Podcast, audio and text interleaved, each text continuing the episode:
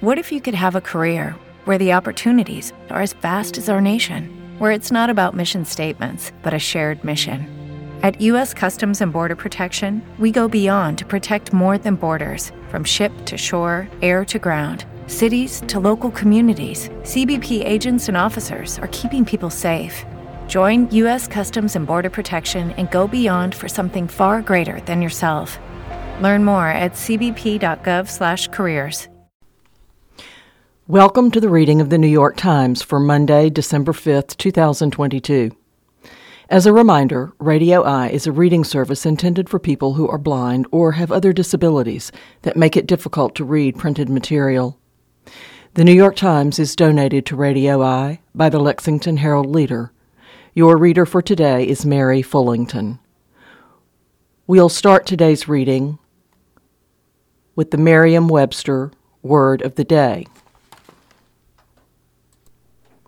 which is abdicate. Abdicate is a verb spelled A B D I C A T E. To abdicate is to renounce or relinquish a position of usually sovereign power.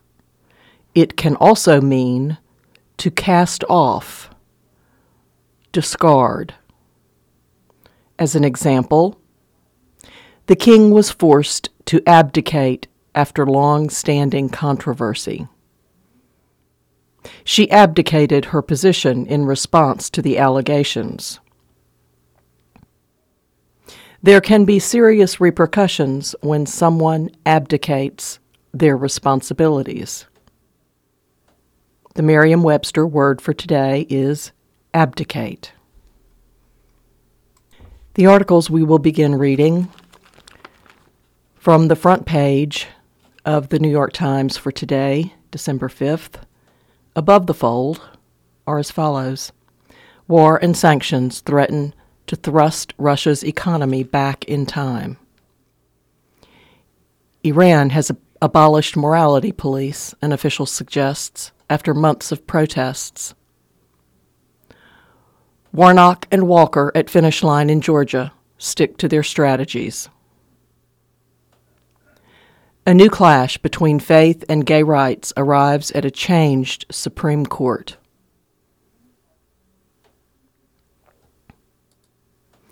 War and sanctions threaten to thrust Russia's economy back in time. By Valerie Hopkins and Anatoly Kurmanaev from Kaluga, Russia. Valery Volodkin, Volodin a welder at a sprawling Volkswagen plant in western Russia, relaxed for most of the summer at his dacha, or weekend house, planting his garden and looking after his children. Mr. Volodin, 41, had little choice. The car factory closed down in March, joining more than 1,000 multinational companies that had curtailed operations in Russia because of its invasion of re- Ukraine. Since then, he has been sitting at home while Volkswagen looks for a buyer. He goes into the plant in Kaluga's industrial zone once a month to collect 50,000 rubles, about $800, a payment required by Russian labor law that is the equivalent of two thirds of his previous salary. Quote, We go into work, but the plant stands empty, Mr. Volodin said in an interview. He does not mind a temporary break from the physically demanding work, but he is not sure how to plan for the future. Quote, We live day to day for now, he said. His experience is playing out across Russia for hundreds of thousands of workers after the West imposed sweeping economic sanctions that were intended to hobble Moscow's ability to wage war and to undercut public support for President Vladimir V. Putin. More than nine months after the invasion, neither the war effort nor the economy has collapsed, and the economic pain is still limited for many Russians. Mr. Putin has avoided any substantive domestic pressure that would threaten his leadership. But the impact of what some have described as the most coordinated and deepest economic sanctions in modern history is evident in communities across Russia and the worst may be yet to come. The sanctions have stymied Russia's faltering attempts to modernize its economy along Western lines and to catch up to European living standards after the fall of the Soviet Union, said Vladislav Inozemtsev, the Washington based director of the Center for Post Industrial Studies, a Russian research group. That has dimmed the hope that the country could become a modern, prosperous nation in the near term. Quote, the slogan now is keep things from getting worse. And that's an important shift, Mr. Inozemtsev said. Even the government has stopped betting on national development. Beneath the, the veneer of normalcy, he said, key drivers of growth like technology transfer and investment are eroding. Quote, it's like a cake that was dropped on the table, and it looks more or less fine, but inside it's all blown up, Mr. Inozemtsev said. The most visible and dramatic impact has been on manufacturing, a sector that employs 10 million Russians and that has been the centerpiece of Mr. Putin's ambitious program to diversify the economy away from reliance on oil and gas imp- exports. The auto industry accounts for a large percentage of those workers. Car makers employ 300,000 Russians, according to the country's statistics agency, and the association representing their interests say that up to 3.5 million more work in related industries. By September, output in the auto industry was down 77% year over year, while car sales have plummeted 60% compared with the same period in 2021. A primary reason is that Russian industries are highly dependent on Western components. Even Mr. Putin has acknowledged the problem, admitting last week that in some sectors dependence on imported parts is as high as 90%. To adapt, Russia is turning inward, cutting ties with the rest of the world and moving toward an economic model similar to one adopted by Iran, where political legitimacy rests on providing citizens with the essentials rather than spurring transformative growth. Mr. Inozemtsev said. Russia's government was better prepared to withstand the sanctions than many in the West expected. Since the start of the war, the International Monetary Fund has revised its economic outlook for Russia upward twice and is forecasting a 3.5% decline in gross domestic product this year, similar to the government's projections. This decline, while a major reversal from pre war growth expectations, stands in sharp contrast to the double digits collapse of Venezuela's economic output after a wave of American sanctions in 2019. Quote, sanctions have not destroyed the resilience of the Russian financial system, nor have they impacted macroeconomic stability, Prime Minister Mikhail Mishustin said last week during a government meeting. A combination of high oil revenues, large currency reserves, and an expert team of economic officials has allowed Mr. Putin to soften the blow, much to the frustration of some Western leaders who had hoped the sanctions would have more bite by now. But the loss of investment, technology, and skills caused by the sanctions is likely to echo across generations, depriving many Russians of a chance at a better economic future, experts said. In 2009, when Volkswagen launched full production cycles in Kaluga, Mr. Volodin not only got a job, but also unexpected support. Quote, I got paid to get trained for my job, he said, still impressed. When a robot replaced him, he was retrained. Those were boom times for Kaluga, an industrial region about 120 miles south of Moscow. The former governor actively courted Western investors, learning English and building a modern airport with several flights a week to Germany.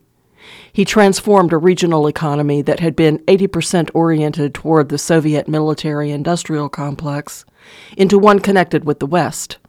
Pharmaceutical companies flocked to the Kaluga region, which has a population of 1 million, and so did auto manufacturers.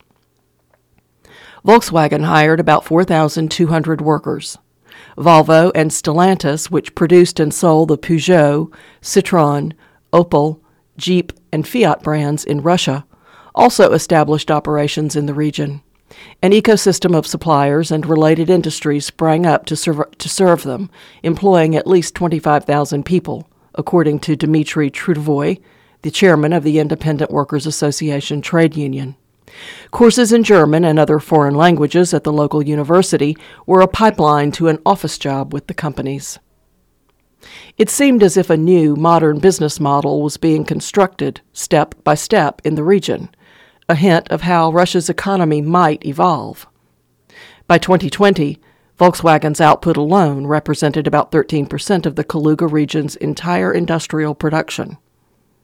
Now, most of the car makers in the region have halted operations, and Mr. Trudovoy said the workers had no idea who might take over the Western factories and whether they would keep their jobs. Quote, they are nervous and scared for their future, he said. Kaluga's industrial output fell 30% between February and July this year, compared with the same period the year before, according to Rosstat, Russia's statistics agency, becoming among the region's hardest hit. Russian state firms and the government have vowed to replace the lost output with local brands. But there have been multiple signs of regression. In June, Avtovaz, which makes Russia's best known domestic car brand, the Lada, announced that its cars would meet only 1996 emission standards and have no passenger side airbags.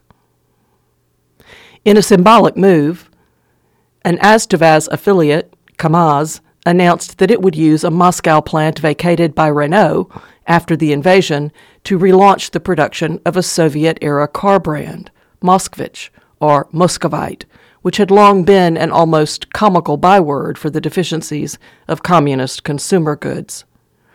The slowdown in auto manufacturing also means that even Russia's police will have a hard time acquiring new patrol cars. The Interior Ministry has been unable to find a supplier for the 2,800 new vehicles required for the traffic police, according to the Russian newspaper Kommersant.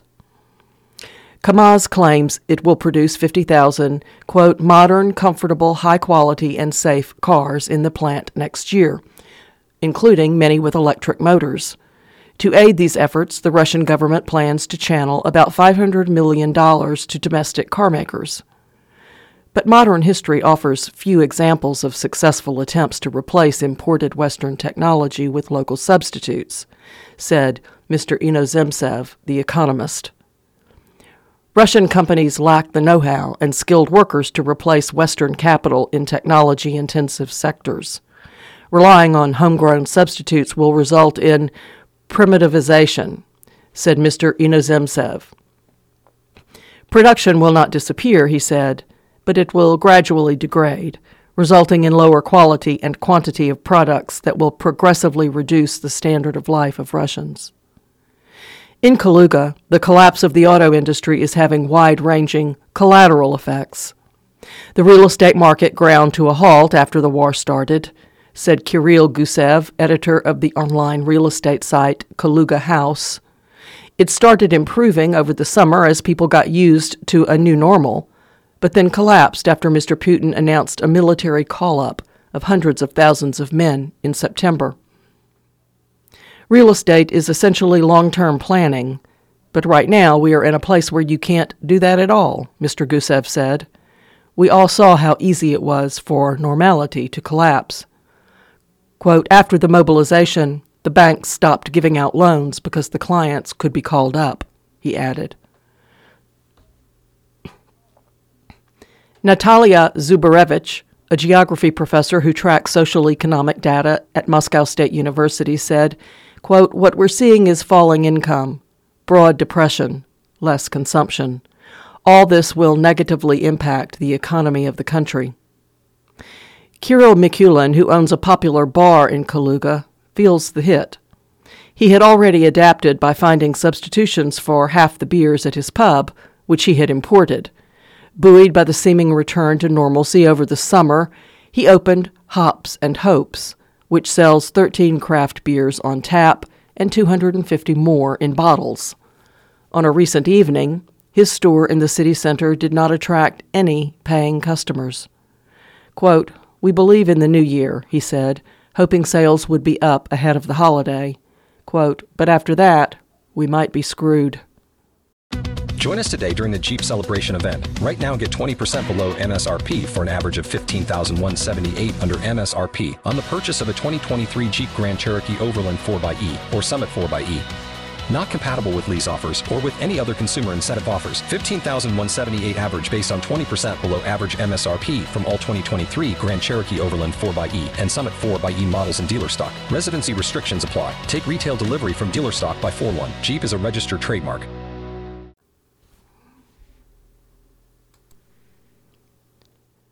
Next article.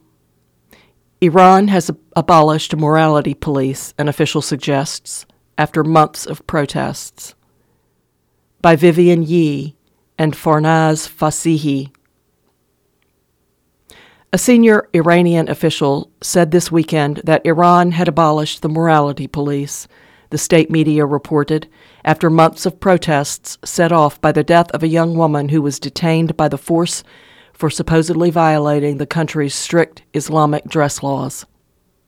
The morality police, quote, was abolished by the same authorities who installed it. Attorney General Mohammad Javad Montazeri said on Saturday during a meeting at which officials were discussing the unrest, according to state media reports. It was unclear whether the statement amounted to a final decision by the theocratic government, which has neither announced the abolition of the morality police nor denied it. But if the force is abolished, the change will be unlikely to appease protesters, who are still clashing with other security forces and have become so emboldened that some are calling for an end of the Islamic Republic.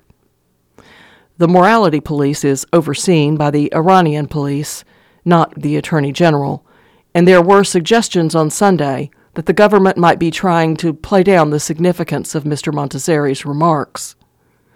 One state television channel, the Arabic language Al Alam, said that the comments had been taken out of context, and other state channels said the government was not backing down from the mandatory hijab law. Iran's foreign minister, Hossein Amir Abdollahian, when asked about the abolishment of the morality police at, police at a news conference in Belgrade, Serbia, where he w- was on an official visit, did not deny it, but said, Quote, in Iran, everything is moving forward well in the framework of democracy and freedom. For his part, Mr. Montazeri said on Saturday that the judiciary would still enforce restrictions on social behavior. Days earlier, he said that the authorities were reviewing the law requiring women to cover their bodies in long, loose clothing and their hair with a headscarf or hijab, and would issue a decision within 15 days but it was not clear whether the authorities were planning to relax the law. Mr. Montazeri's comments appeared to suggest the government was making its first major concession to the protest movement ignited by the death of Mahsa Amini, 22, in September in the custody of the morality police. The unrest has become one of the biggest challenges in decades to Iran's system of authoritarian clerical rule. But the government's silence after Mr. Montazeri's remark left analysts puzzled, with some suggesting he had inadvertently drawn attention to a decision the regime wanted to keep quiet for fear of being seen backing down, and others concluding it reflected internal debate at a moment of crisis. There have been many reports from residents of Iran that the morality police have scarcely been seen on the streets since the protests erupted nearly three months ago and women have increasingly been appearing in public with their hair uncovered. But other security forces, including the notorious Basij militiamen, have been beating and arresting women who go out with their hair uncovered, videos show. And for all the symbolism, the announced abolition of the morality police would probably do little to appease the ordinary Iranians who have been flooding the streets since Ms. Amini's death to demand sweeping change. On Sunday, Iranian women and activists took to social media to dismiss talk of disbanding the force as a propaganda tactic by the government to distract from the larger demands of protesters for an end to the Islamic Republic's rule. The concession would be too little, too late many said. Shadi Sadr, a prominent human rights lawyer who has fought for women's rights in Iran for decades, said on Twitter that scrapping the morality police would not be big news because, quote, hijab is still compulsory and enforced by other means, such as expulsion from university or school. The protest will not end, she said, until the regime is gone. A member of the Iranian parliament, Jalal Rashidi Kuchi, said that abolishing the, ab- abolishing the morality police would be a praiseworthy action, but late. Quote, I wish we had seen this action before all these events took place, he added, because we can see how some policies and behaviors damage the nation's stability and the public's trust in the government. Gissou Nia, a human rights lawyer who leads the board at the U.S. based Iran Human Rights Documentation Center, said the demonstrations have evolved since the early days after Ms. Amini was killed. Quote, the bottom line, she said, is that the protests are now about challenging the entirety of the system and the extreme gender discriminatory laws that mandate compulsory hijab and restrictions on women's rights to marriage, divorce, custody, and inheritance are all still in place. Abolishing the mor- morality police could have a major effect on the state's ability to, to control what women wear. Their primary role has been to enforce the laws related to Iran's conservative dress code, which was imposed after the 1979 Islamic Revolution and recently invigorated by the country's new ultra conservative pres- president. The dress code for women became an ideological pillar of the cl- ruling clerical establishment and is central to its identity. Iranian women have been challenging the dress code since its inception, embracing colorful robes, barely covering their hair in loose wraps, and in some cases letting their headscarves drop onto their shoulders. The enforcement of the code has always been uneven and arbitrary, ranging from warnings to fines and to arrests. When Ms. Amini died after being arrested by the morality police on a Tehran street, nationwide protests soon followed. Quote, Women, life, freedom, protesters have chanted. Women have torn off their hijabs, burning them in street bonfires, and have cut their hair in acts of defiance. And university students have chanted, quote, killings after killings to hell with morality police. The demonstrators, fed up with political repression, censorship, corruption, and economic mismanagement, have been taking direct aim at the most powerful man in Iran, Ayatollah Ali Khamenei, the supreme leader. Before the unrest, women's rights activists had managed to carve out some flexibility around the hijab, defying the law by exposing their hair in social media videos or in the street. But last year, after the election of a hardline president, Ibrahim Raisi, the government cracked down. In the months before the protests began, videos of the morality police dragging women into vans bound for re education centers, in one case, while the woman's mother begged them to stop, stirred fresh outrage among Iranians.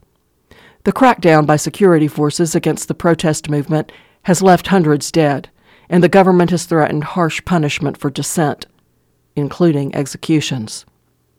Rights groups say that at least 400 people have been killed since the protests began, including 50 minors, and the United Nations has said that about 14,000 people have been arrested.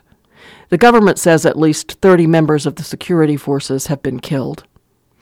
In September, the United States imposed sanctions on the morality police the tensions have even seeped into the World Cup in Qatar, where Iranian players tried to find a middle ground between protesters urging them to use their platform and a government intolerant of dissent.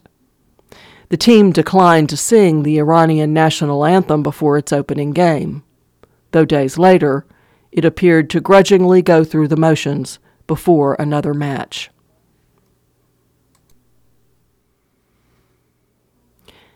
Next article. Warnock and Walker at finish line in Georgia stick to their strategies.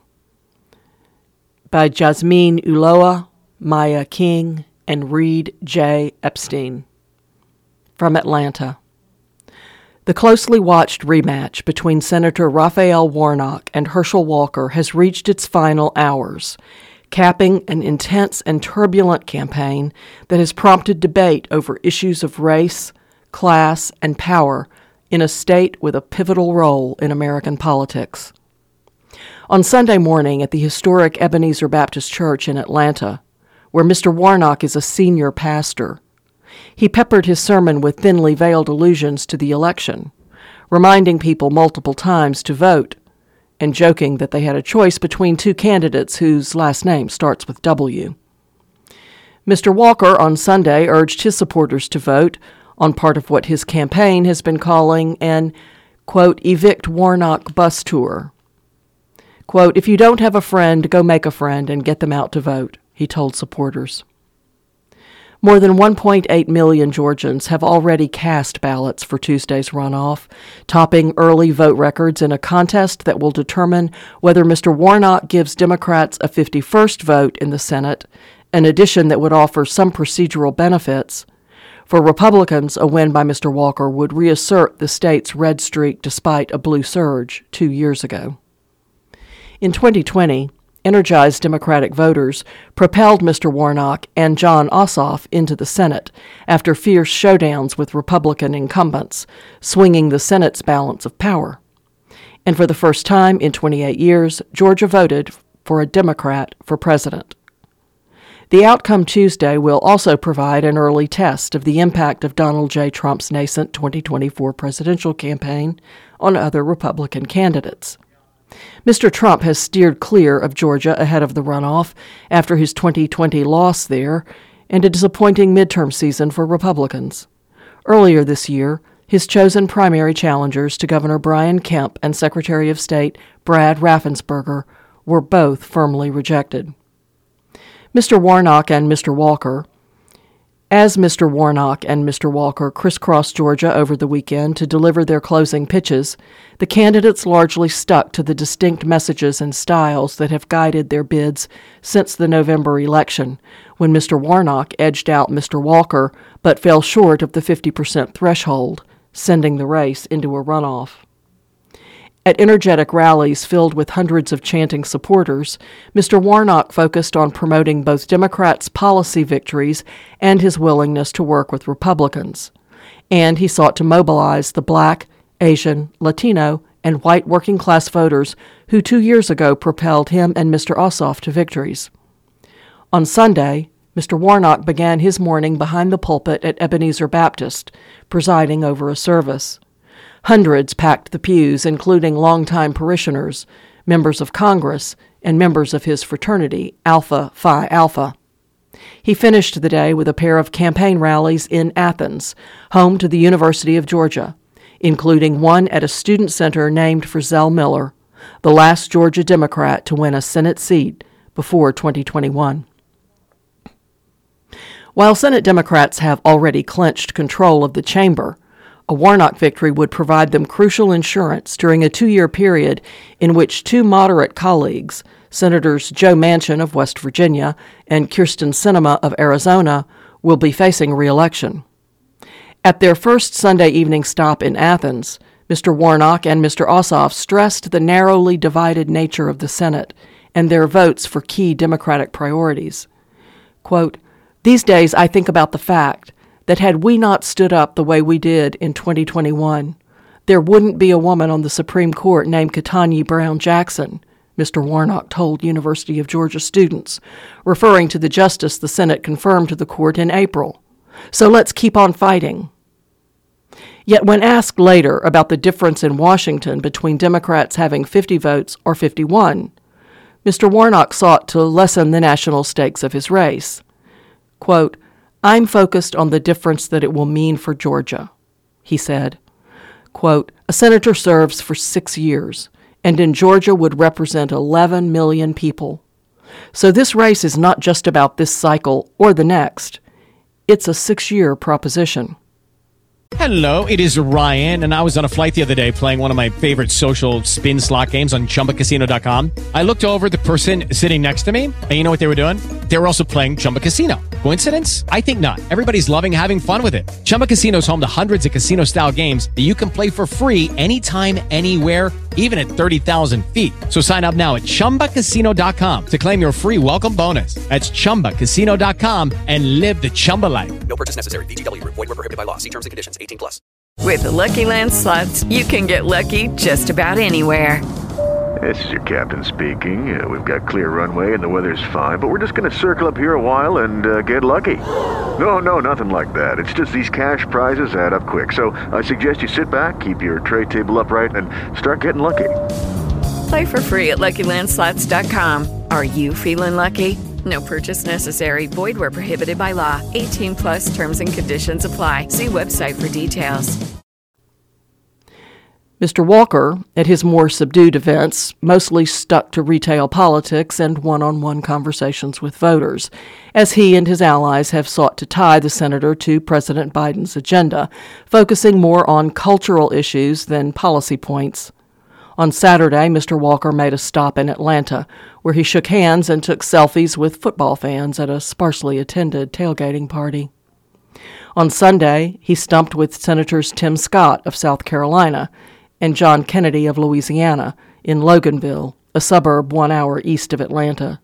His speech did not stray from its usual themes as he recounted his biography and added a handful of rambling anecdotes about heaven and hell and the Star Spangled Banner. His closing message, however, was a reminder to vote. Come rain, sun, or shine, he said, we've got to get out there and let them know we're sick and tired of this. The closing scenes encapsulated the candidates' divergent strategies through much of the 2022 midterm cycle. While Mr. Warnock kept a packed schedule of public events and press interviews, Mr. Walker preferred a less visible approach. But Mr. Walker was expected to pick up the speed of his events on Monday, with several bus tour stops in the rural northern reaches of the state. Mr. Warnock on Monday is planning to speak in the morning to union workers and Georgia Tech students in the afternoon and hold a closing rally in Atlanta. Mr. Walker's pace in the race's closing stretch has caused consternation among his allies. Some have feared that Mr. Walker, who was endorsed by Mr. Trump, is running out of time to draw in moderate conservatives and black voters who make up about one third of Georgia's electorate and appear to overwhelmingly support Mr. Warnock. But if white Republicans across the state show up for Mr. Walker, it could propel him to victory.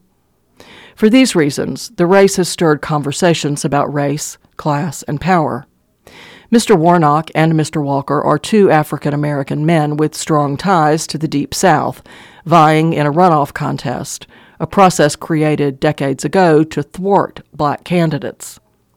Their matchup is making history. Georgia has never had two black major party nominees compete for the Senate, according to political scientists. But for many black voters, the moment has been dampened by the political ascendancy of Mr. Walker, whom they do not view as representing the interests of black people. Their contest has also been remarkably personal, as the candidates have traded attacks on their family ties and qualifications, and Mr. Walker has fended off accusations of violent behavior and carpetbagging. Georgia has been under the nation's political focus since President Biden won the state in 2020 with a narrow victory that nonetheless marked the shifting politics of the South. The population in Atlanta and across the state has surged, particularly among young people and people of color. Some of Atlanta's metropolitan area precincts, which were once Republican strongholds in the northern suburbs, in recent years have swung from red to blue to purple. On Friday, the Democratic National Committee's Rules Committee took a step toward making Georgia an early primary state, further cementing its status as a political player. The democratic and political transformation in Georgia, as in other states across the country, has been at the root of far, root, far right conspiracy theories and false allegations of fraud over the 2020 election, and many voters, and black voters in particular, have seen this election as having high stakes for the future of voting rights and elections. Lines at some polling sites in Atlanta late last week were so long that people had to make multiple attempts to vote. On Sunday, hundreds gathered at Ebenezer Baptist Church for its Sunday service and the last Sunday that Mr. Warnock would preside over before Election Day, as a message reminding the crowd of Tuesday's election flashed across the screen behind the pulpit. The crowd erupted in applause. Quote, Don't ask me about Tuesday, he said at one point during the sermon. I don't know what God's going to do tomorrow.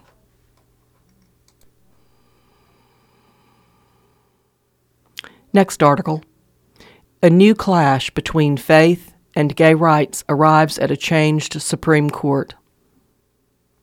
By Adam Liptak from Littleton, Colorado. Ten years ago, a Colorado baker named Jack Phillips turned away a gay couple who had asked him for a wedding cake, saying that a state law forbidding discrimination based on sexual orientation must yield to his faith. The dispute, a white hot flashpoint in the culture wars, made it to the Supreme Court. But Justice Anthony M. Kennedy's narrow majority opinion in 2018 did not settle the question of whether the First Amendment permits discrimination by businesses open to the public based on their owners' religious convictions. Indeed, the opinion acknowledged that the court had merely kicked the can down the road and would have to decide some future controversy involving facts similar to these. That controversy has now arrived and the facts are indeed similar. A graphic designer named Lorie Smith, who works just a few miles from Mr. Phillips' bakery, Masterpiece Cake Shop, has challenged the same Colorado law on the same grounds. Quote, He's an artist, Miss Phillips said of Mr. Phillips. Ms. Smith said of Mr. Phillips, quote, I'm also an artist. We shouldn't be punished for creating consistently with our convictions. The basic arguments in the case, which will be made before the Supreme Court on Monday, are as familiar as they are polarizing. On one side are people who say the government should not force them to violate their principles to make a living. On the other are same sex couples and others who say they are entitled to equal treatment from businesses open to the public. Both sides say that the consequences of the court's ruling could be enormous, though for different reasons. Ms. Smith's supporters say a ruling for the state would allow the government to force all sorts of artists to state things at odds with their beliefs. Her opponents say a ruling in her favor would blow a hole through anti discrimination laws and allow businesses engaged in expression to refuse service to, say, black people or Muslims based on odious but sincerely held convictions. The court that will hear those arguments has been transformed since the 2018 decision. After Justice Kennedy's retirement later that year and Justice Ruth Bader Ginsburg's death in 2020, the Supreme Court has shifted to the right and been exceptionally receptive to claims of religious freedom. Moreover, when the Supreme Court overturned Roe v. Wade in June, Justice Clarence Thomas filed a concurring opinion calling for the elimination of the right to same sex marriage. Supporters of gay rights fear that a ruling from Ms. Smith will undermine that right, marking the marriages of same sex couples as second class unions unworthy of legal protection. The court had earlier opportunities to revisit the larger issues in the Masterpiece Cake Shop case but it rejected appeals from a florist in Washington state and the owners of a bakery in Oregon, who said they should not be required to create works for same sex unions. The decision to hear Ms. Smith's case was probably driven by several factors an increasingly assertive six justice conservative supermajority, a sense that Ms. Smith's designs were more likely to be expression protected by the First Amendment, and the desire of at least some justices to undo or limit Obergefell v. Hodges, the 2015 decision establishing a right to same sex marriage. Ms. Smith, in an interview in her modest but cheerful studio in an office building in a suburb of Denver, sat near a plaque that echoed a Bible verse quote, I am God's masterpiece. She said she was happy to create graphics and websites for anyone, including LGBTQ people. But her Christian faith, she said, did not allow her to create messages celebrating same sex marriages. Quote, when I chose to start my own business as an artist to create custom expression, she said, I did not surrender my First Amendment rights. Phil Weiser, Colorado's Attorney General, countered that there is no constitutional right to discriminate. Once you open up your doors to the public, you have to serve everybody, he said. You can't turn people away based on who they are. The court decided Masterpiece Cake Shop on an idiosyncratic ground that is not at issue in the new case. 303 Creative versus Elenis, number 21 476. Justice Kennedy, writing for the majority in 2018, said Mr. Phillips had been treated unfairly by members of a civil rights commission who had made comments hostile to religion. Mr. Phillips' limited victory left unresolved whether he has a constitutional right to refuse to create custom cakes for LGBTQ people. Indeed, a Colorado appeals court recently heard arguments in his appeal of a ruling against him in a case brought by a transgender woman. In the Supreme Court, Mr. Phillips had pursued claims based on his rights to the free exercise of religion and the freedom of speech. Ms. Smith also asked the Supreme Court to consider both of those grounds, but the justices agreed to decide only, quote, whether applying a public accommodation law to compel an artist to speak or stay silent violates the free speech clause of the First Amendment. Both Mr. Phillips and Ms. Smith are represented by Alliance Defending Freedom, a conservative Christian law firm and advocacy group that has litigated many cases for clients opposed to abortion, contraception coverage, and gay and transgender rights. Mr. Weiser, Colorado's Attorney General, said there was an important difference between the Masterpiece Cake Shop case and the new one. Mr. Phillips refused to serve an actual couple, David Mullins and Charlie Craig, who filed civil rights charges, saying they had been demeaned and humiliated. The details of the encounter, he said, mattered in assessing the legal issues. Ms. Smith, by contrast, sued before facing any punishment. Quote, this is a made up case, Mr. Weiser said. Quote, there haven't been any websites that have been made for a wedding. There hasn't been anyone turned away. We're in a world of pure hypotheticals. Ms. Smith countered that she should not have to risk fines for exercising her rights. Quote, if I continue creating for weddings consistent with my beliefs, the state of Colorado intends to fully come after me she said. Quote, Rather than wait to be punished, I decided to take a stand to protect my First Amendment rights. I shouldn't have to be punished before I challenge an unjust law. The two Colorado cases differ in another way, at least in the eyes of some legal scholars, notably Dale Carpenter, a law professor at Southern Methodist University. In the Masterpiece Cake Shop case, Professor Carpenter filed a brief supporting the gay couple along with Eugene Volokh of the University of California, Los Angeles. But in the new case, they took Ms. Smith's side. Professor Carpenter did so, he explained in an interview, in part because he has devoted his career to the cause of advancing gay rights. Quote, it seems to me that the freedom of speech has been essential to the cause of LGBT rights, he said. It could not have advanced without the freedoms that are secured by the First Amendment. I take these things to go hand in hand. Mr. Phillips' cakes did not deserve First Amendment protection, Mr. Carpenter added, but Ms. Smith's graphics and websites do.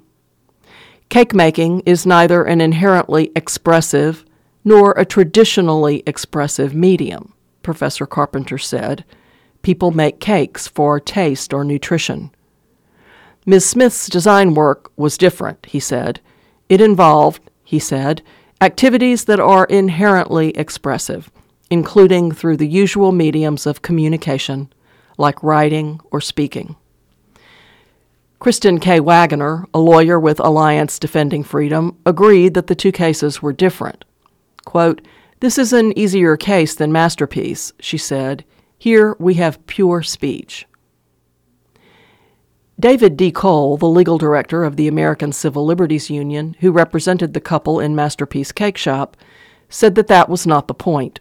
So long as Ms. Smith's company was open to the public and selling a given service, he said, it must abide by state anti discrimination laws. A ruling in favor of Ms. Smith and her company, 303 Creative, would have devastating consequences, Mr. Cole said. It is Ryan here, and I have a question for you. What do you do when you win? Like, are you a fist pumper? a woohooer, a hand clapper, a high fiver. I kind of like the high five, but if you want to hone in on those winning moves, check out Chumba Casino. At ChumbaCasino.com, choose from hundreds of social casino style games for your chance to redeem serious cash prizes. There are new game releases weekly, plus free daily bonuses. So don't wait. Start having the most fun ever at ChumbaCasino.com. No purchase necessary. VGW. Void were prohibited by law. See terms and conditions. 18 plus. With the Lucky Land slots, you can get lucky just about anywhere. This is your captain speaking. Uh, we've got clear runway and the weather's fine, but we're just going to circle up here a while and uh, get lucky. No, no, nothing like that. It's just these cash prizes add up quick. So I suggest you sit back, keep your tray table upright, and start getting lucky. Play for free at LuckyLandSlots.com. Are you feeling lucky? No purchase necessary. Void where prohibited by law. 18 plus terms and conditions apply. See website for details.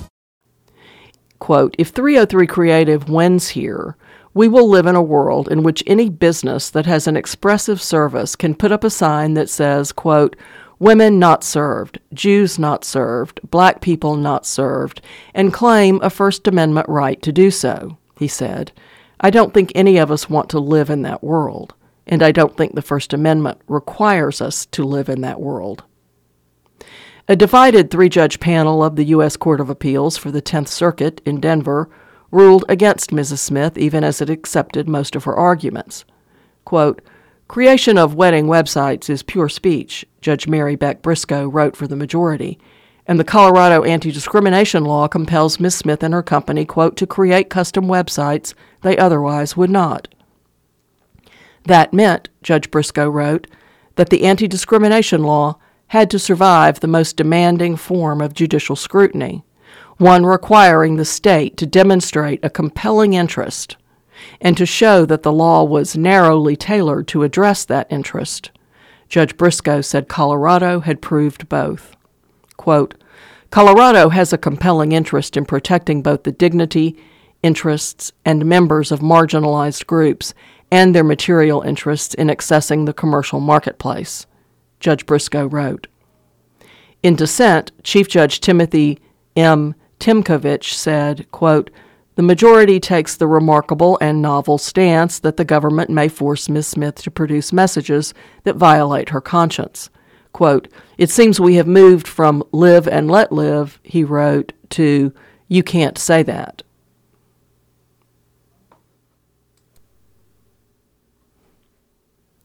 Next article Twin friends of Eric Adams are dogged by allegations and unpaid debts by Michael Rothfeld, William K. Rashbaum, and Susan C. Beachy.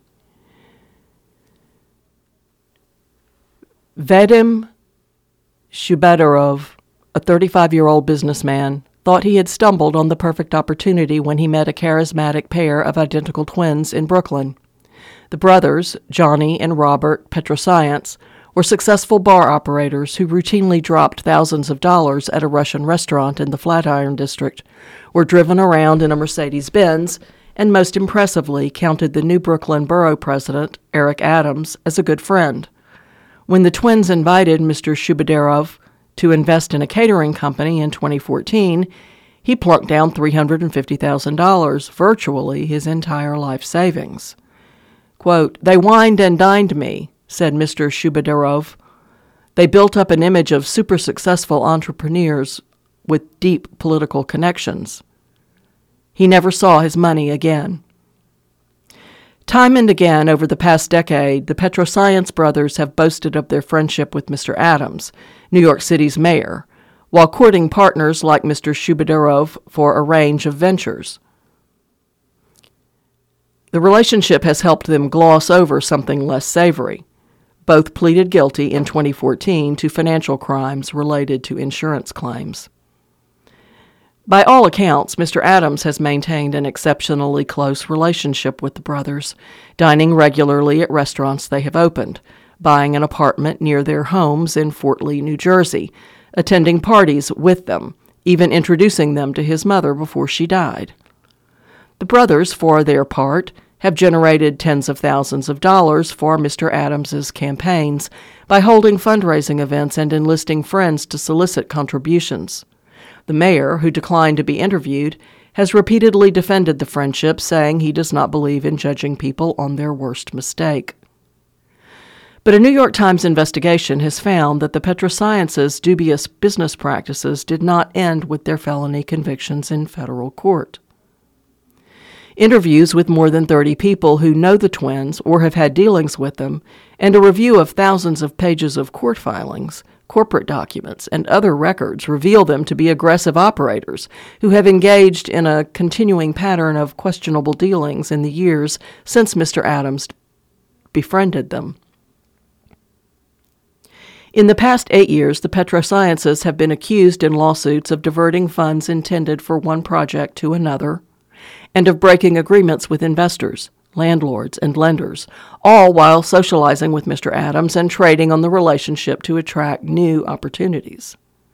They appear to have taken pains to obscure their roles in a string of restaurants and other ventures, identifying themselves as owners to customers and employees, and in some documents, but not others, including paperwork filed with the New York State Liquor Authority, which bars felons from owning businesses that serve alcohol. Companies they have been associated with owe at least $1.7 million in unpaid taxes, penalties, and interest, and they have been accused of failing to pay another $1.5 million in rent, largely during the coronavirus pandemic. Some of those firms took out $1.8 million in federal loans intended to preserve jobs during the pandemic, but interviews with people familiar with the the businesses raise questions about the accuracy of employment figures stated in the loan applications, which are now under review by federal investigators, officials said. And in 2019, they recruited Frank Carone, who is now Mr. Adams's chief of staff, and others to finance the acquisition of a debt-ridden laboratory in Texas. The venture ultimately collapsed, costing Mr. Carone and the other backers significant money. There is no indication that Mr. Adams has ever done business with the brothers or has any insight into their practices, but his close friendship with them underscores his penchant for surrounding himself with people who have troubled pasts and ignoring any ethical questions that such relationships might pose, even if his friends might have something to gain. Quote, that's why people buy time with presidents and mayors, said John Kaehny, executive director of the watchdog group Reinvent Albany. Quote, It's because they want to be associated with their power, and it is brand building. It is validation. As Mr. Adams has ascended, the Petrosyantses, 41 year old Armenians from Turkmenistan, have risen too. Having immigrated to the United States as teenagers in 1996, they now operate five restaurants and have described plans for two more. Mr. Adams, 62, has spent many evenings at their showpiece, Osteria La Baia, on West 52nd Street, visiting 14 times in June alone. Often he was ushered in after other customers had gone home. In an interview, Robert Petrosyants said he did not believe that he or his brother had done anything wrong since their convictions, although he acknowledged that others might chafe at their practices in the rough and tumble restaurant business. Far from being helped, he said, the brothers' business interests had been negatively affected by Mr. Adams' election as mayor, which he said cost them a lease for a planned venue because of reporting on the federal indictments that, quote, crushed our world years ago. Quote, Obviously, when he became a mayor, he got so much attention, Mr. Petrosyants said. Quote, but to me, he's my friend Eric. He's our friendly friend Eric, my mentor, my, you know, the guy that I look up to. Mr. Adams, who was a state senator when he met the twins about a decade ago at a Brooklyn restaurant they ran at the time, has said he became a mentor to them after their convictions. He is closer to Johnny, whose legal name is Zhan, and who friends say is the more outgoing of the twins, while Robert is quieter and more businesslike. The mayor's spokesman, Maxwell Young, said that Mr. Adams knew nothing of the twins' dealings and did not discuss their businesses with them. He added that Mr. Adams bought an apartment in Fort Lee because he was drawn to its views of the New York City skyline, not because the twins lived there. Quote, the mayor does not judge people based on allegations reported in the papers, and he will not do so here, Mr. Young said. Quote, As a general matter, of course, the mayor expects all businesses to comply with all rules and regulations. But people who have had dealings with the brothers said that they have not always played by the rules. Quote, they go show you, oh, this is my restaurant, that is my restaurant, and this is my business, and I know this guy, and I know that guy, and I'm friends with the mayor, said Dr. Stephen Ripa, a Brooklyn dentist who, like Mr. Shubatarov, claimed in a lawsuit that the twins had cheated him out of hundreds of thousands of dollars. Quote, then they start going into business with somebody and they just screw them over. The scheme that led to the twins' felony convictions involved shell companies created in the names of foreign exchange students, prosecutors said. The brothers used the firms to bill auto insurers for hundreds of thousands of dollars in false and inflated medical claims, according to an indictment filed in federal court in Brooklyn. Standing before a judge in February 2014, they pleaded guilty to making false reports at a check cashing business and agreed to forfeit their share of $660,000 in ill gotten gains. But, they said, they did not have the money. Quote, Who has the money here? The judge asked. Quote, Lawyers, Johnny Petrosyants replied. Even so, the brothers started another business soon after, an Italian restaurant in Brooklyn called Forno Rosso. More accusations of wrongdoing quickly followed. It started with the investment by Mr. Shubatarov, who came to suspect that the brothers had used some of the 350,000 he gave them for the catering business, which never materialized, to open Forno Rosso instead. Incensed, he went to the restaurant and threatened one of the twins, he is not sure which, with a lawsuit. Quote, he just laughed in my face while sipping his expensive whiskey, Mr. Shubatarov said. Banking records disclosed in the suit he subsequently filed appear to partially support his suspicions, showing $200,000 moving to companies controlled by the twins and a close associate, including one firm that, one firm that Robert Petrosyants had used in the insurance scheme. Some of it went toward repaying a loan they took out for Forno Rosso. Robert Petrosyants said he did not recall meeting Mr. Shubatarov and that none of his money was used for Forno Rosso but he otherwise declined to comment, citing Mr. Shubatarov's ongoing suit. When Forno Rosso opened in November 2014, Mr. Adams, Brooklyn's borough president at the time, put it on his public schedule and attended the event, holding a red ribbon for Johnny Petrosyants to cut. When the pandemic struck in 2020, Forno Rosso, like other restaurants, shut down for months and then reopened only for takeout and delivery. In April 2020 and February 2021, it secured two federal Paycheck Protection Program loans totaling $550,000, agreeing to use the money to keep 31 people employed. But Forno Rosso's staffing never reached that level because the restaurant did not fully reopen for in person dining, according to two people familiar with the restaurant, who spoke on condition of anonymity to discuss sensitive business matters. Robert Petrosyants disputed the statements. Both loans were ultimately forgiven, but the Federal Small Business Administration has since directed its Inspector General to review them, officials said. The Inspector General was also investigating loans to two other restaurants operated by the brothers that claimed to employ exactly 31 people apiece and received another $724,000, officials said. Robert Petrosyants said the information on the loan applications was accurate and that the money went to employee wages. It was not used to pay some of Forno Rosso's other bills.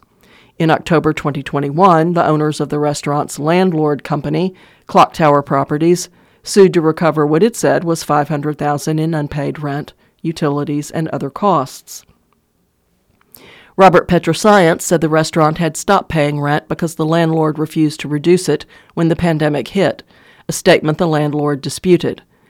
With the lease expiring and unlikely to be renewed, Akiva Offstein, a lawyer, friend, and associate of the twins, who was listed as the restaurant's sole owner, did not pay state sales and withholding taxes.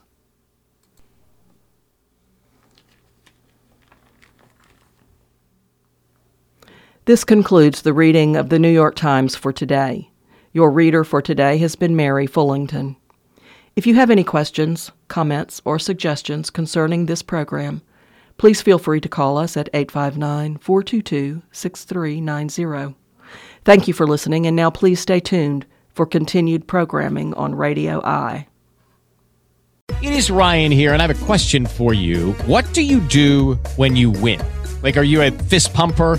a woohooer, a hand clapper, a high fiver. I kind of like the high five, but if you want to hone in on those winning moves, check out Chumba Casino. At ChumbaCasino.com, choose from hundreds of social casino style games for your chance to redeem serious cash prizes. There are new game releases weekly, plus free daily bonuses. So don't wait. Start having the most fun ever at ChumbaCasino.com. No purchase necessary. VGW. Void were prohibited by law. See terms and conditions. 18 plus.